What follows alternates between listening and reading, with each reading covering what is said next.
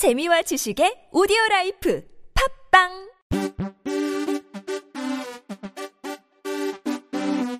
지금은 지금은 지금은 그냥 들어.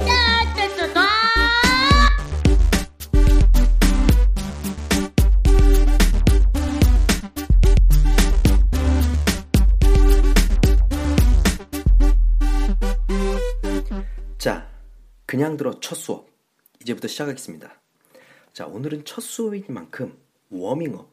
자 천천히 그냥 달아올리게 하는 거죠. 자 그래서 일단 이 팟캐스트의 그런 취지에 대해서 말씀드리겠습니다. 자 일단은 문제집을 보고 풀 겁니다. 자 그리고 5등급입니다. 그렇기 때문에 5등급은 사실상 길면 안 돼요. 글이 복잡해서도 안 되고요. 그래서 일단 팟캐스트는 5분으로 잘라서 할 겁니다.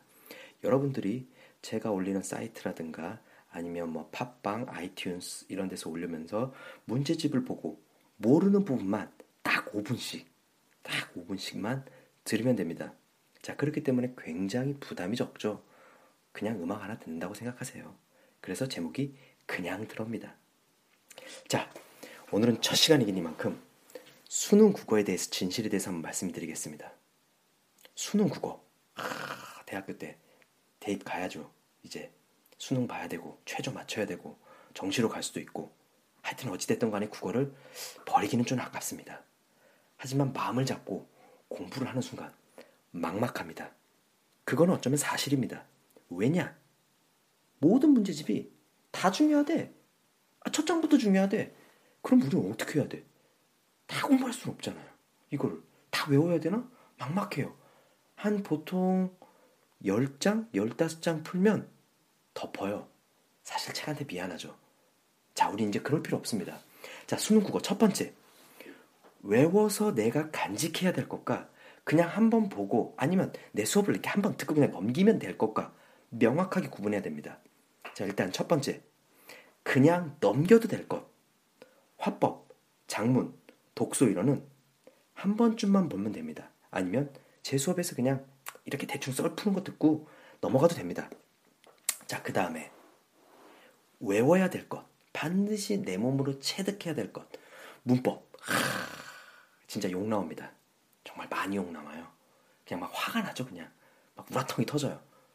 자, 이 문법도 핵심적인 말만 몇 개만 알고 있으면 사실상 그냥 문제는 그 안에서 자료 해석을 하면 끝나요. 근데 굉장히 사람들은 다 외워야 된다고 생각해요. 그렇지 않습니다. 그 다음에 두 번째 중요한 것은 문학이죠. 문학에서 그 수능에 나오는 그 문학 키워드들이 있어요.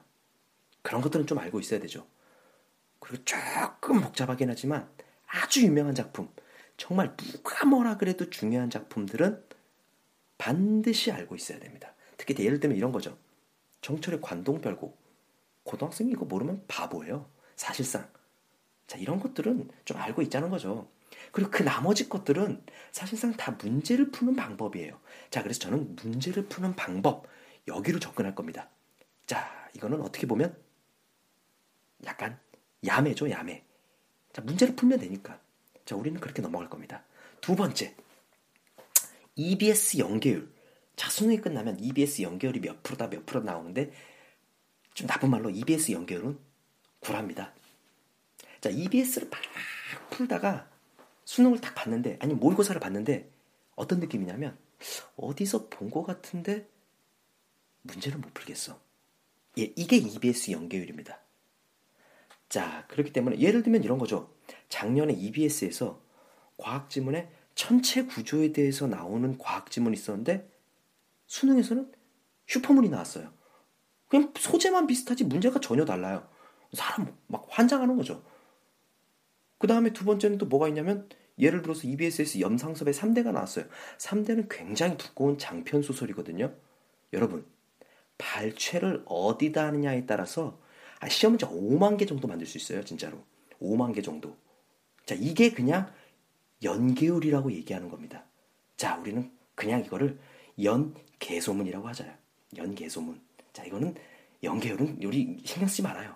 그래서 이게 나오면 이게 나온다. 뭐 이렇게 정확하게 나오는 게 아니라 그냥 이 소재를 많이 본 애들이 어디서 많이 본 것 같으니까 덜 쪼는 거죠. 우린 그 정도로 하죠. 자, 세 번째 제일 중요합니다, 이게. 자, 세 번째. 자, 오늘 마지막으로 할 거니까 여기까지만 잘 듣죠. 자, 세 번째 뭐가 중요하냐면 수능의 말은 5등급이 쓰는 언어가 아니에요. 수능 어휘가 따로 있어요. 수능 어휘가. 그 말을 잘 알아야 되는데 이걸 우리들은 몰라요. 자, 한번 볼까요? 자, 수능에서 특정 개념의 다양한 특징을 통시적 관점에 따라 서술하고 있다. 어, 다시 얘기 안 할 거예요, 이거. 아, 이해 못 하는 거 맞아요. 그냥. 여러분, 이해 못 할 거 괜찮아요, 이거. 이게 뭔 소리냐? 그냥 이런 거예요, 그냥. 어떤 개념을 시간 순서대로 여러 가지 면으로 보고 있다. 뭐 이 정도만 얘기하면 되는데 꼭 이렇게 어려운 말 하는 사람들이 있어요. 이렇기 때문에 우리는 좌절을 하죠. 자, 여러분. 쫄지 맙시다. 하면 됩니다.